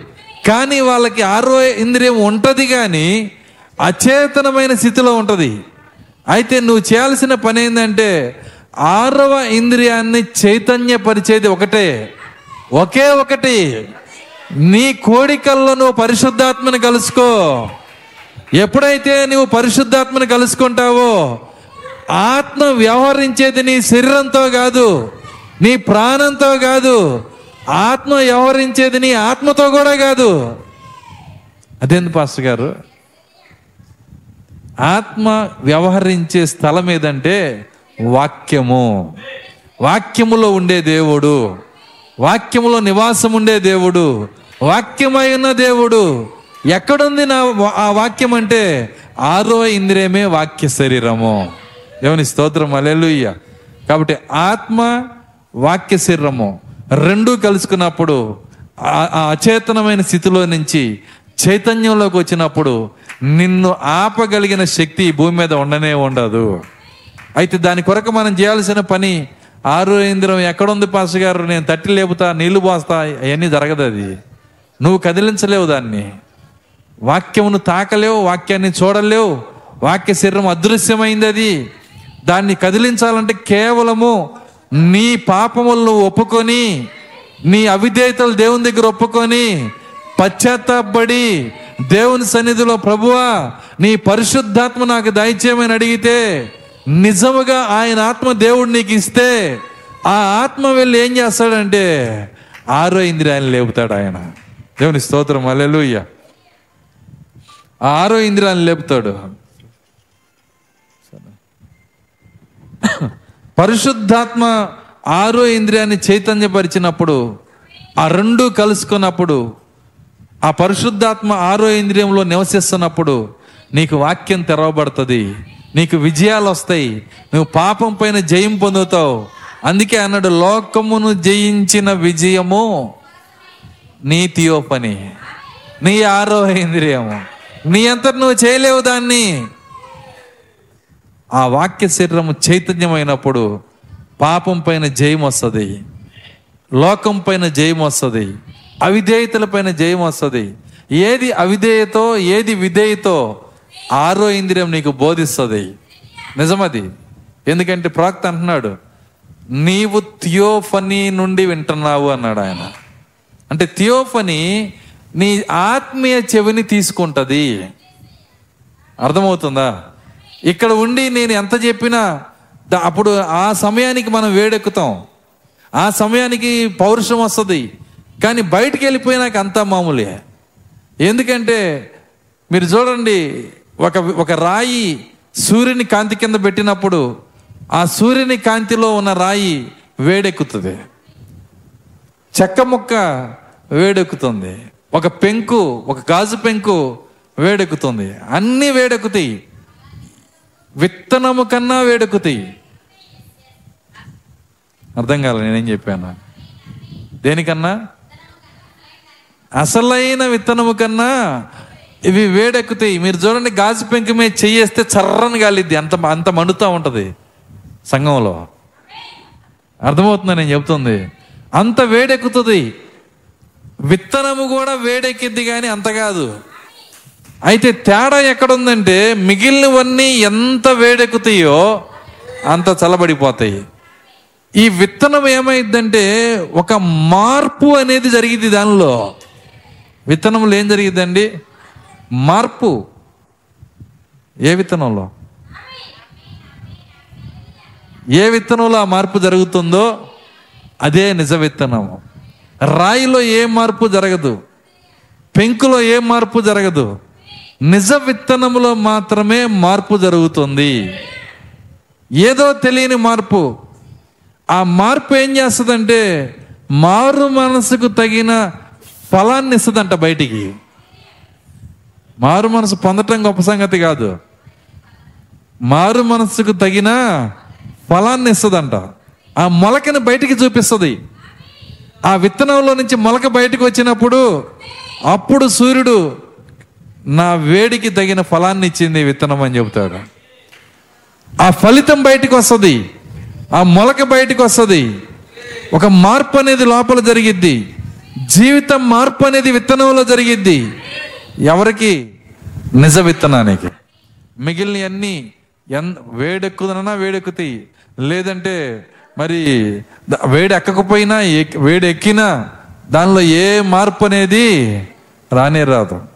ఒకరోజు ఒక విత్తనము ఆయనతో పాటు భోజనం చేస్తుంది యేసుక్రీస్తుతో పాటు. భోజనం చేసేటప్పుడు అక్కడ ఉన్నటువంటి ప్రజలందరూ ఏమనుకుంటున్నారంటే యేసుక్రీస్తుకి ఈయనకంటే ఈయనకంటే సరైన ఇల్లు దొరకలేదా? ఈయనింటికే పోయాడు. లంచగొండి పాపి పాపి అయిన జక్కయ్య అసలు ఆయన పేరు ఎత్తమాకండి. నా దగ్గర నాలుగు కాగులు ఎత్తుకెళ్ళాడు. ఏంది? రాగి కాగులు ఇత్తడి బిందెలు ట్యాక్స్ కట్టకపోతే అన్ని లేకపోయేవాడు అంట పాపి అయినా ఎక్కయ్య మంచి పేరే లేదు ఆయనకి. యేసుక్రీస్తు ఆయనతో పాటు కూర్చొని భోజనం చేస్తున్నాడు. ముఖమాటం లేకుండా వాళ్ళు తిట్టుకుంటున్నారు. ఈయన వేలతో దగ్గర వీళ్ళ దగ్గర లేకపోతే వింటున్నారా? మంచి యాజకుడి దగ్గర ఇంటికి వెళ్తే నేను కూడా వెళ్ళి ఆయన చెప్పేది జాగ్రత్తగా వినేవాడిని. ముందు అసలు ఆయన చెప్పి చేసిందే కరెక్ట్ కాదు. అలాంటి వాళ్ళు ఇంటికి పోకూడదు. వీళ్ళ చట్టాలు కొన్ని ఉంటాయిలేండి అర్థమవుతుందా? ఎందుకంటే దేవుడికే వీళ్ళు చెబుతారు ఎవరింటికి పోవచ్చో ఎవరింటికి పోకూడదు. చూడండి అక్కడ వాళ్ళందరూ ఆ విధంగా తిడుతున్నప్పుడు యేసుక్రీస్తు అసలు ఏం మాట్లాడలా మౌనంగా ఆయన తినేది ఆయన తింటానే ఉన్నాడు. ఆయన అలాగే కదలకుండా ఉన్నాడు. కానీ ఈ విత్తనము సూర్యుడి కింద పెట్టిన విత్తనం. సూర్యుడు విత్తనం ఇద్దరు కలిసి భోజనం చేస్తున్నారు. ఒక మాటలో చెప్పాలంటే సూర్యుడు విత్తనం ఇద్దరు కలిసి భోజనం చేస్తున్నారు. ఆ విత్తనము ఆ సూర్యుడు దూరంగా ఉన్నప్పుడే ఇది ఏమనుకుంటుందంటే మార్పు అనేది లోపల ఒకటి జరుగుతూ ఉంది. కదలిక అనేది వస్తుంది. వెళ్ళిపోయి చెట్టెక్కి కూర్చుంది. తన ప్రాక్త అంటున్నాడు ఆ చెట్టు మీద కూర్చొని ఆయన రాకడ కొరకు ఎదురు చూస్తున్నాడు అంటే ఎప్పుడు వస్తాడు ఎప్పుడు వస్తాడని. ఏసి ఎవరో చూడాలి. ఏసి ఎవరంటే ఏసి ఎర్రగా ఉంటాడా నల్లగా ఉంటాడా?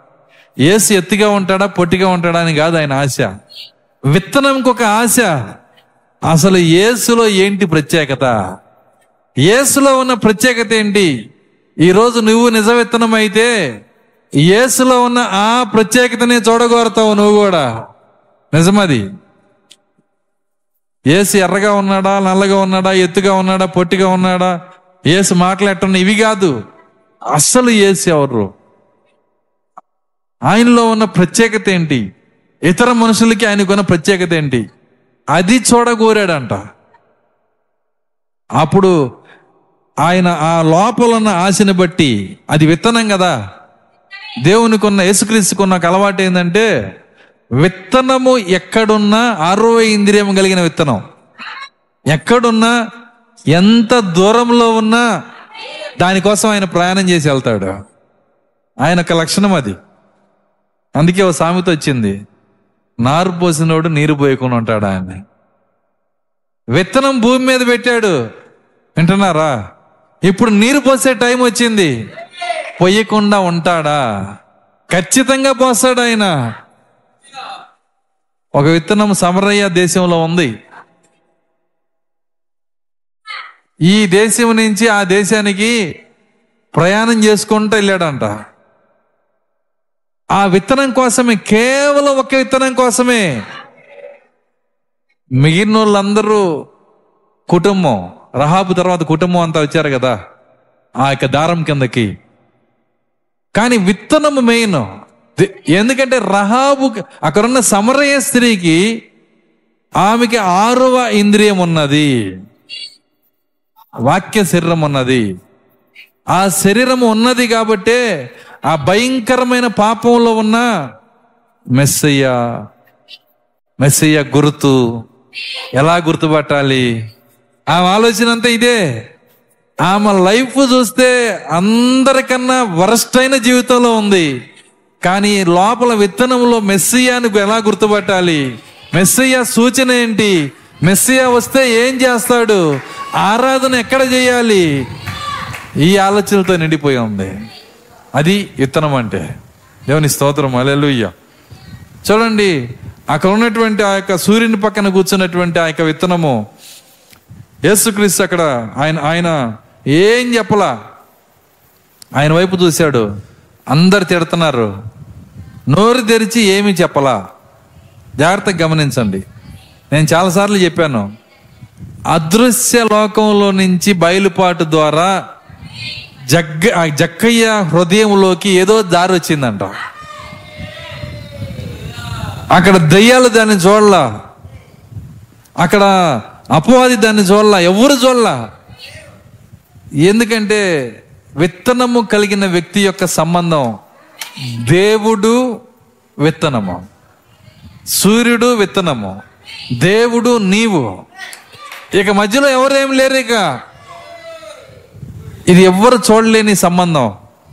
అలాంటి సంబంధం ద్వారా శక్తివంతంగా నడిపించబడే జీవితమే దేవుని యొక్క ఆరవ ఇంద్రియం కలిగిన విత్తనములు. చూడండి మనము ఇక్కడ ఇక్కడ మన సంఘంలో రెండు వందల మంది ఉండొచ్చు. రెండు వందల యాభై మంది ఉండొచ్చు. కానీ మనము జాగ్రత్తగా గమనించాల్సిన కార్యం ఏంటంటే అసలు విత్తనం కలిగిన వాళ్ళు ఎంతమంది? ఎందుకంటే నాకు తెలిసి మన సంఘంలో ఒక పది విత్తనాలు గనక దేవుని దగ్గరికి వెళ్ళగలిగితే నా పరిచర్య జయం పొందినట్టే. దేవుని స్తోత్రం అలెలుయ్య ఎందుకంటే ఆ విత్తనం యొక్క లైఫ్ వేరు. ఎందుకు చెబుతున్నారు పాస్టర్ గారు? విత్తనంతో మాట్లాడుతున్నాడు దేవుడు. అర్థమవుతుంది. అందరి కోసం కాదు అది. కేవలము ఆ నిజ విత్తనంతో మాట్లాడుతున్నాడు. విత్తనం ఎలా ఉంటుందో చూడండి. అది మార్చుకోగలదు. అది మార్పును తీసుకొని రాగలదు. దానికి ఎవరు చెప్పాల్సిన అవసరం ఏది లేదు. ఆ అదృశ్య ప్రపంచం నుంచి బయలుపాటు దొర్లుకుంటూ జక్కయ్య యొక్క హృదయంలోకి వచ్చినప్పుడు తింటా తింటా లేచి నుంచున్నాడు అంట ఎంగిల్ చేత్తోనే ఉన్నాడు ఆయన. తింటా తింటా లేచి నుంచొని ఏమంటున్నాడంటే నేను ఎవరి యొద్దైనా అన్యాయముగా తీసుకుంటే తీసుకుంటే కాదు తీసుకున్నాడు ఆయన తెలుసు ఆయనకి? తీసుకున్నది నాలుగు రెట్లు నేను చెల్లిస్తాను. నా ఆస్తిలో సగం పేదలకి ఇచ్చేస్తాను. ఎందుకంటే నా ఆస్తి ఇప్పుడు దొరికింది. దేవుని స్తోత్రం అలెలుయ్య ఆయన దాచుకున్నది ఆస్తిగా భావించట్లా.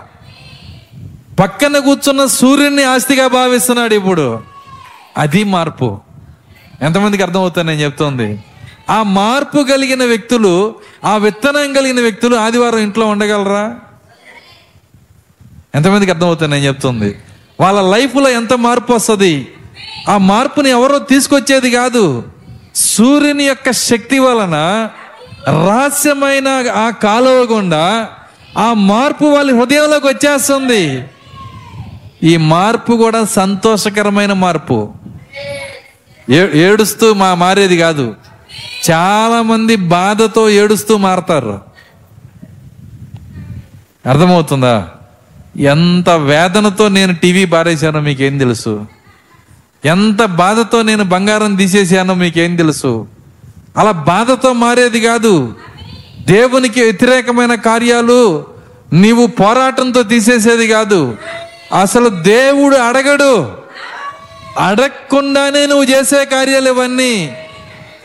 అందుకే అందుకే వధువు మీద ఒక ముద్ర వేశాడు దేవుడు.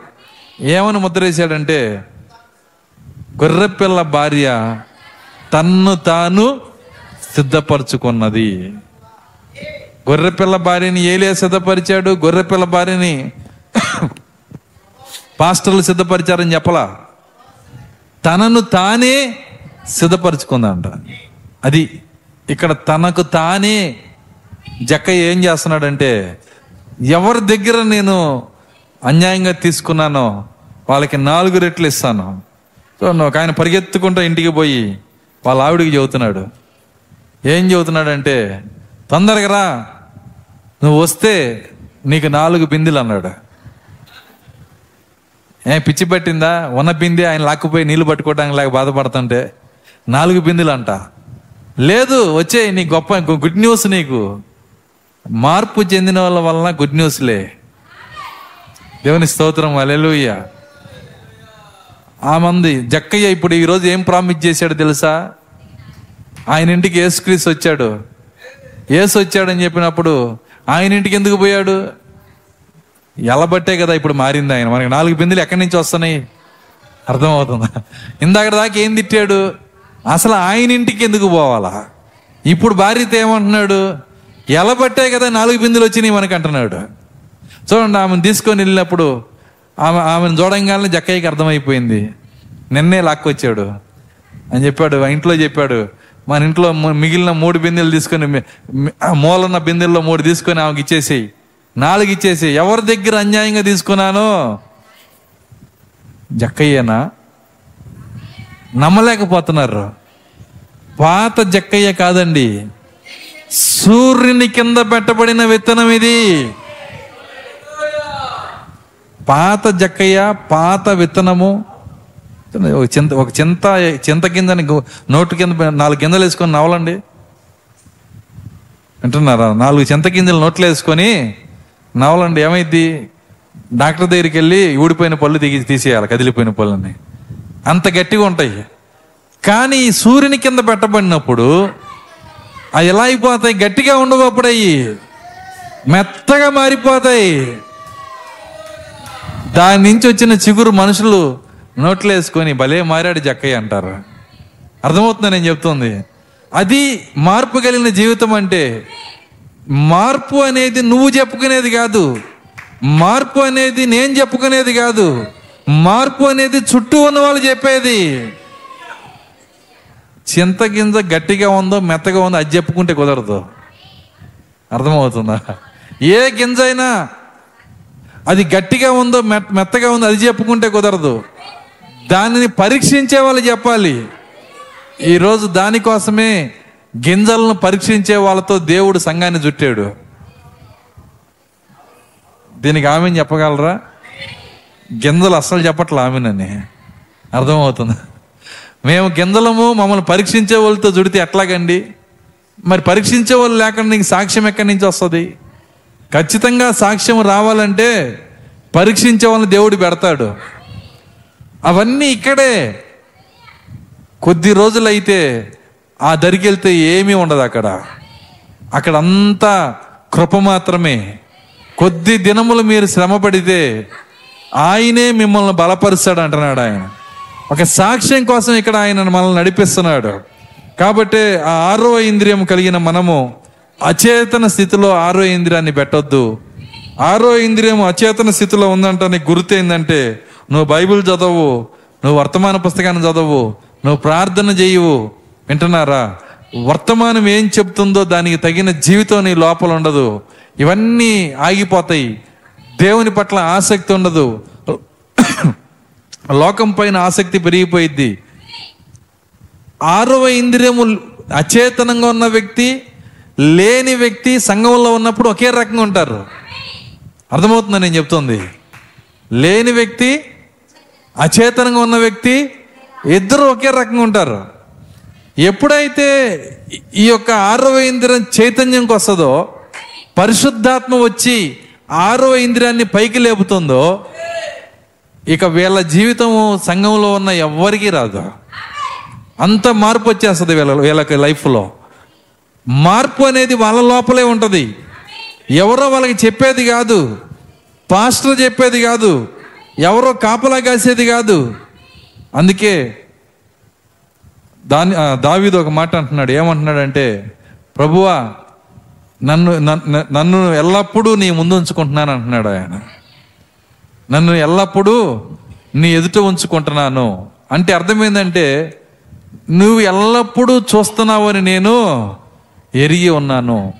ఎలా ఇది గ్రహింపు కలిగి ఉన్నాడంటే ఆయనకి ఆరో ఇంద్రియం ఉంది గనక. దావిదికి ఆరవ ఇంద్రియం ఉంది. పాత నిబంధనలో సమయానికి కాలానికి ఒకళ్ళకి ఉండటం చాలా ఎక్కువ. పాత నిబంధనలు ఏమయ్యేదంటే దావీదు కాలంలో దావీదు. వింటున్నారా? సమయాల కాలంలో సమయాల్లో ఏషియా కాలంలో ఏషియా. వీళ్ళు కాకుండా ఇంకో పది మంది ఇరవై మంది కూడా ఉండరు. అంత కొద్ది మందికే ఆరో ఇంద్రియం ఉండేది. అట్లాంటిది ఈరోజు మన సంఘంలో పది మందికి ఉంటే వింటున్నారా? ఇరవై మందికి ఉంటే చూడండి అది అందుకే వీళ్ళు ఎక్కడ ఉంటారో ఆ పరిస్థితులు ఆ సమయం దేవునికి ఎంతో విలువైంది. ఈ ఆరో ఇంద్రియం కలిగిన వాళ్ళు ఎందుకంటే ప్రవక్త ఒక మాట అంటున్నాడు ఏమంటున్నాడంటే ఈ వాక్య శరీరం అనేది అది ఏంటో కాదు దేవుని యొక్క సొంత జీవము. దేవుని యొక్క సొంత జీవం ఆరవ ఇంద్రియం అనేది దేవుని యొక్క సొంత జీవము. ఈ సొంత జీవము దేవదూతలకు కూడా దేవుడు ఇవ్వలేదంట. దేవదూతలకు కూడా ఆయన ఇవ్వల. అక్కడున్న ఏ దేవదూతకి ఇవ్వల. కాబట్టే ఆ సొంత జీవము ఏ దూతకి ఇవ్వలేదు ఏ మనిషికి ఇవ్వలేదు. కానీ ఇక్కడ కూర్చున్న వాళ్ళు కొంతమందికి ఇచ్చాడు ఆయన. దేవదూతలకు కూడా ఇవ్వని ఆ జీవము మనకిచ్చాడు ఎంత కృప? కాబట్టి మనం స్థుతించాల్సిన మొదటి కార్యం ఏంటంటే నీ సొంత జీవం మాకు ఇచ్చినందుకు నీకు స్తోత్రాలు ప్రభువా. సొంత జీవము దేవుని యొక్క సొంత జీవము ఆ జీవమే జీవితాన్ని తీసుకొస్తుంది. సో ఇది అందరికీ కాదండి. ఆరో ఇంద్ర జీవితం అందరికి కాదు. నేను చెప్పాను కదా నేను చెప్పిన దగ్గర నుంచి నీ చుట్టూ ఉన్న వాళ్ళని చూసి "ఏ, నీలో ఆరో ఇంద్రియం లేదు నీకు లేదు నీకు లేదు. అటు చెప్పుకునేది కాదు అది. అర్థమవుతుందా? నీకుందా నీకు లేదా అనుకునేది కాదు అది. అది కనపడే కార్యం కూడా కాదు అది. నీకు నీ వ్యక్తిగత విషయం అది. నీకు ఆరో ఇంద్రియం ఉందా? నిన్ను నువ్వు పరిశీలన చేసుకోవాలి. అయితే ఇది అందరూ పరిశీలన చేసుకోరు. ఆరో ఆరవ ఇంద్రియం ఉన్నవారు మాత్రమే పరిశీలన చేసుకుంటారు. వాళ్ళకు మాత్రమే దేవుడు వాళ్ళని వాళ్ళ వాళ్ళని కనికరించి అచేతనంగా ఉన్న ఆరో ఇంద్రియాన్ని తన పరిశుద్ధాత్మతో మేల్కొలిపి ఆ ఇంద్రియం పనిచేసి పనిచేసేటట్లు దేవుడు చేస్తాడు. ఆ ఇంద్రియము మనతో మాట్లాడుతుంది. నేను చెప్పాను కదా ప్రాక్త అన్నాడు నువ్వు థియోఫనీ నుంచి వింటున్నావు. కాబట్టి చెప్పే వర్తమానము ఆ చెవి నుంచి నువ్వు వినాలి. దేవుని స్వరము ఆ చెవి నుంచి నువ్వు వినాలి. ఎప్పుడైతే నువ్వు ఆ విధంగా వింటావో నీ మార్పు కూడా దేవుని కొరకు ఎంత త్యాగం చేయాలన్నా సరే దాంట్లో అది పెద్ద త్యాగంగా ఉండదు. ఎందుకంటే అది ఆరో ఇంద్రియమే నీతో మాట్లాడి ఆ శక్తిని ఇస్తుంది. దేవుని స్తోత్రం అలెలుయ్య కాబట్టి ఆ జక్కయ్య ఆయన లేచి దేవుడు అడగకుండానే తన మార్పుని ప్రకటన చేశాడు. ఈరోజు ఆ జక్కయ్య యొక్క వారసులు ఇక్కడ ఉన్నారని నమ్ముతున్నాను నేను. దేవుడు మిమ్మల్ని ఏది అడగడు? దేవుడు నోరు తెరిచి ఏది అడగడు? ఆరవ ఇంద్రియము ఉన్న వాళ్ళ ఎవ్వరిని దేవుడు నోరు తెరిచి అడగలేదు. ఆ లిస్ట్ నేను చెప్పాను. కొన్ని కొంత కొన్ని కొన్ని లిస్టులు చెప్పాను నేను. మోసేని దేవుడు అడగలేదు. వింటున్నారా? అక్కడ ఉన్నటువంటి మరి రహాబు వేసిన దేవుడు అడగలేదు. ఫినేహస్ని దేవుడు అడగలేదు. మరి అనేక అనేక పెద్ద లిస్ట్ ఉంది ఇది. ఎవరిని దేవుడు నోరు తెరిచి ఇలా చెయ్యమని అడగలేదు. వీళ్ళందరూ ఎవరంటే ఈ హెబ్రి పథకంలో ఉన్న వాళ్ళందరూ ఆరవ ఇంద్రియం కలిగిన వాళ్ళు వీళ్ళు. అయితే లిస్ట్ అయిపోలేదు. హెబ్రి పదకొండు లిస్టు అయిపోలేదు. ఆ లిస్టు కొనసాగుతుంది. ఈ లిస్టు ఎప్పుడు అయిపోయిద్దంటే వింటున్నారా? ఈ లిస్టు పూర్తయ్యేది ఎప్పుడంటే ఎత్తబడే సమయంలోనే. ఆ వరుసలో నేను కూడా అక్కడ ఉన్నందుకు దేవుని శృతిస్తున్నాను నేను. నేను కూడా చేరి ఉంది నచ్చట దేవుని స్తోత్రం వలెలుయ్య నేను కూడా నేను కూడా రాగాలు తీస్తాం కదా. నిజమది. మనం ఆ వరుసలో ఉండాలి. అది ఏ వరుస అంటే ఆరో ఇంద్రియం వరుస. ఈ హెబ్రి పదకొండంతా ఆరో ఇంద్రియమే. ఈరోజు మన ఆరో ఇంద్రియం కూడా తిరిగి మేల్కొల్పబడునుగాక. శక్తిని పొందునుగాక. వాక్యములోకి పరిశుద్ధాత్మ వస్తేనే శక్తి. వాక్యములో పరిశుద్ధాత్మ రాకపోతే అది నిర్జీవంగా ఉండిపోయిద్ది. ఎంతమందికి అర్థమవుతుంది నేను చెప్తుంది? ఎందుకంటే కేవలము ఆ అక్షరము అదేమన్నాడంటే నిష్ప్రయోజనం అక్షరము సంపును. కానీ ఆత్మ అక్షరంలోకి వచ్చినప్పుడు థియోఫనీలోకి వచ్చినప్పుడు అక్కడ జీవం వస్తా ఉంది. ఆ జీవమే దేవుడు ఈరోజు మనందరికి ఇచ్చునుగాక. మనం ప్రార్థన చేద్దాం. ప్రభువా మా మా ఆరో ఇంద్రియము అచేతనంగా ఉన్న ఆరో ఇంద్రియాన్ని తిరిగి లేపండి ప్రభువా. లేపే పరిశుద్ధాత్మని ఇవ్వండి ప్రభువా. నిజ మార్పును మాకు దయచేయండి. ఆ యొక్క జక్కయ్య ఎలా మారాడో ఆ మార్పును మాకు దయచేయండి. దేవుడు మమ్మల్ని ఏది అడగడు? మనం పొరపాట్లో ఉన్నామని అడగడు. మనం తప్పులో ఉన్నామని అడగడు. మనం పాపంలో ఉన్నామని అడగడు. కానీ గ్రహించుకునే శక్తి ఆరవ ఇంద్రియానికి మాత్రమే ఉన్నది. దేవుని స్తోత్రం. అలెలుయ్య ప్రార్థించుకుందాం. కళ్ళు మూసుకోనండి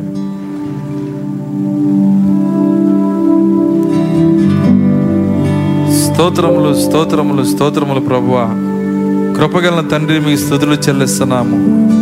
ఈ రాత్రి ప్రభువ విన్న వాక్యమును బట్టి వందనాలు చెల్లిస్తున్నాం అవును నాయన హెబ్రి పదకొండు ఆరో ఇంద్రియపు వరస ఇంకా కొనసాగుతున్న కొన- కొనసాగబడుచున్నందుకు నీకు స్థుతులు చెల్లిస్తున్నాము. మేము కూడా ఆ వరుసలో ఉన్నందుకు వ్యక్తిగతంగా నేను కూడా ఆ వరుసలో ఉన్నందుకు నీకు స్థుతులు చెల్లిస్తున్నాను ప్రభువా. ఎందుకంటే ఆ ఇంద్రియము సృష్టికర్తవు నీవే. ఆ ఇంద్రియం ఇచ్చిన దేవుడు నీవే. ఆ ఇంద్రియము నీవే నాయన. అది మాకు ఇచ్చినందుకు నీకు స్థుతులు చెల్లిస్తున్నాం. అచేతన స్థితిలో ఉన్న మమ్మల్ని ప్రభువ చైతన్యపరచండి ప్రభువ. మమ్మల్ని తిరిగి లేపండి నాయన. మమ్మల్ని నిలవబెట్టండి ప్రభువ. జక్కయ్య యొక్క స్థితిని ఏ విధంగా మార్పు చేశావో సమరయ స్త్రీ యొక్క స్థితిని ఏ విధంగా మార్పు చేశావో? ఓ ఈ రాత్రి మమ్మల్ని కూడా మార్చమని ప్రార్థిస్తున్నాము నాయన. స్తోత్రాలు ప్రభువా. దేవా కనికరించండి కనికరించండి కనికరించండి కనికరించండి ప్రభువా. స్తోత్రములు నాయన. కూడి వచ్చిన ప్రతి బిడ్డను మీరు దీవించండి ప్రభువా. విన్న వాక్యం హృదయం పైన రాయండి. ప్రతి మాటను రాయండి ప్రభువా.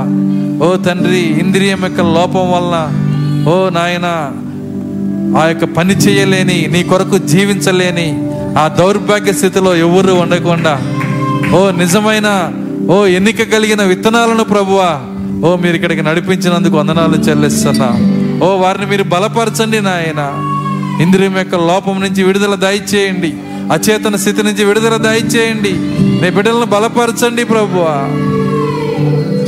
ఆ అదృశ్య లోకం నుంచి వచ్చే ఆ గ్రహింపు ఆయన ఆ ఆ యొక్క గద్దింపు సరి చేసుకునే శక్తి ఆ మార్పును ఆయన మాకు దయచేయమని ప్రార్థిస్తున్నాం. ప్రతి మాట మా వెనుకల్లో దీవించండి.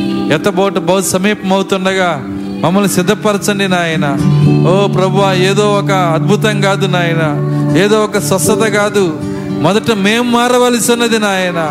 అదే నిజమైన అద్భుతమైనది ప్రభువ. వ్యక్తిగతంగా ప్రతి ఆత్మ మార్పు చెందవలసినది. సూర్యుని కింద తమను తాము పెట్టుకొని ప్రభువా మార్పు మార్పు చెందవలసినది ఓ ప్రభువా పచ్చదనమంతా పోగొట్టుకునవలసినది ఆ బంగారు విశ్వాస రంగుల్లోనికి ప్రతి గింజ రావలసినది నాయన. స్తోత్రాలు చెల్లిస్తున్నాం. అటువంటి కృప ఇక్కడున్న నిజ విత్తనాలకు మీరు దయచేయండి. ప్రతి మాట మా హృదయాల పైన రాయండి. విన్న వాక్యాన్ని నురతలు ఫలింపజేయమని యేసు క్రీస్తునామలో ప్రార్థించి వేడుకొంచున్నాము తండ్రి. ఆమె ఆశీర్వాదంతో ముగించుకుందాం. మన ప్రభు అయిన యేసుక్రీస్తు వారి కృప ప్రేమ సమాధానము ఆయన ఒక ఆరవ ఇంద్రియము ఇక్కడ కూడినటువంటి వాక్య వధువుకు భూమి మీద ఆయన వాక్య వధువుకు సదాకాలంతో నడిపించను గాక ఆమె అందరం దేవుని శృతించుదాం అలెలుయా అలెలుయా అలెలుయా అందరికి వందనాలు. God bless you